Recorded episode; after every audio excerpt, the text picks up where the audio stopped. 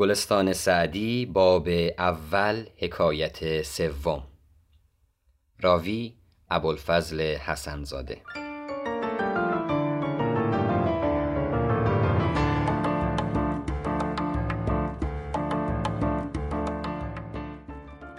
ملک زاده ای را شنیدم که کوتاه بود و حقیر و دیگر برادران بلند و خوبروی باری پدر به کراهت و استحقار در او نظر می کرد. پسر به فراست و استبصار به جای آورد و گفت ای پدر کوتاه خردمند به که نادان بلند. نه هر چه به قامت مهتر به قیمت بهتر. الشاة نظیفة و الفیل جیف اقل جبال الارض طور و انه لاعظم عند الله قدرا و منزلا. آن شنیدی که لاغری دانا گفت باری به ابلهی فربه؟ اسپ تازی وگر ضعیف بود همچنان از طویله ای خر به. پدر بخندید و ارکان دولت پسندیدند و برادران به جان برنجیدند.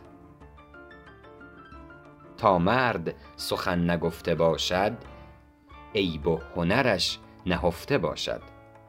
هر پیسه گمان مبر نهالی باشد که پلنگ خفته باشد. هر بیشه گمان مبر که خالیست باشد که پلنگ خفته باشد. شنیدم که ملک را در آن قرب دشمنی صعب روی نمود. چون لشکر از هر دو طرف روی در هم آوردند اول کسی که به میدان در آمد این پسر بود. گفت آن نه من باشم که روز جنگ بینی پشت من. آن منم گر در میان خاک و خون بینی سری. کان که جنگ آرد به خون خویش بازی می کند.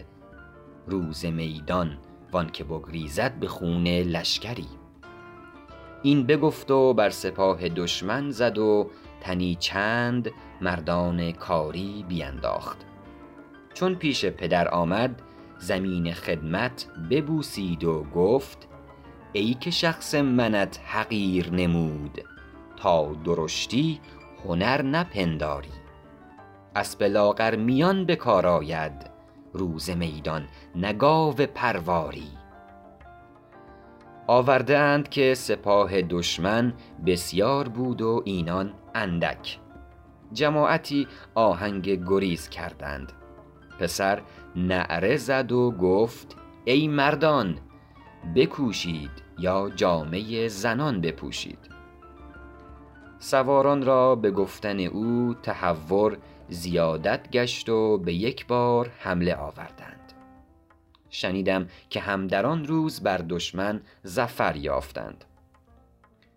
ملک سر و چشمش ببوسید و در کنار گرفت و هر روز نظر بیش کرد تا ولیعهد خویش کرد. برادران حسد بردند و زهر در طعامش کردند.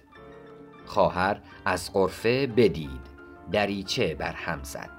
پسر دریافت و دست از طعام کشید و گفت محال است که هنرمندان بمیرند و بی هنران جای ایشان بگیرند. کس نیاید به زیر سایه بوم ور همای از جهان شود معدوم. پدر را از این حال آگهی دادند. برادرانش را بخواند و گوشمالی به واجب بداد. پس هر یکی را از اطراف بلاد حصه معین کرد تا فتنه بنشست و نزاع برخاست که ده درویش در گلیمی بخسبند و دو پادشاه در اقلیمی نگنجند. نیم نانی گر خورد مرد خدا بذل درویشان کند نیمی دگر. ملک اقلیمی بگیرد پادشاه همچنان در بند اقلیمی دگر.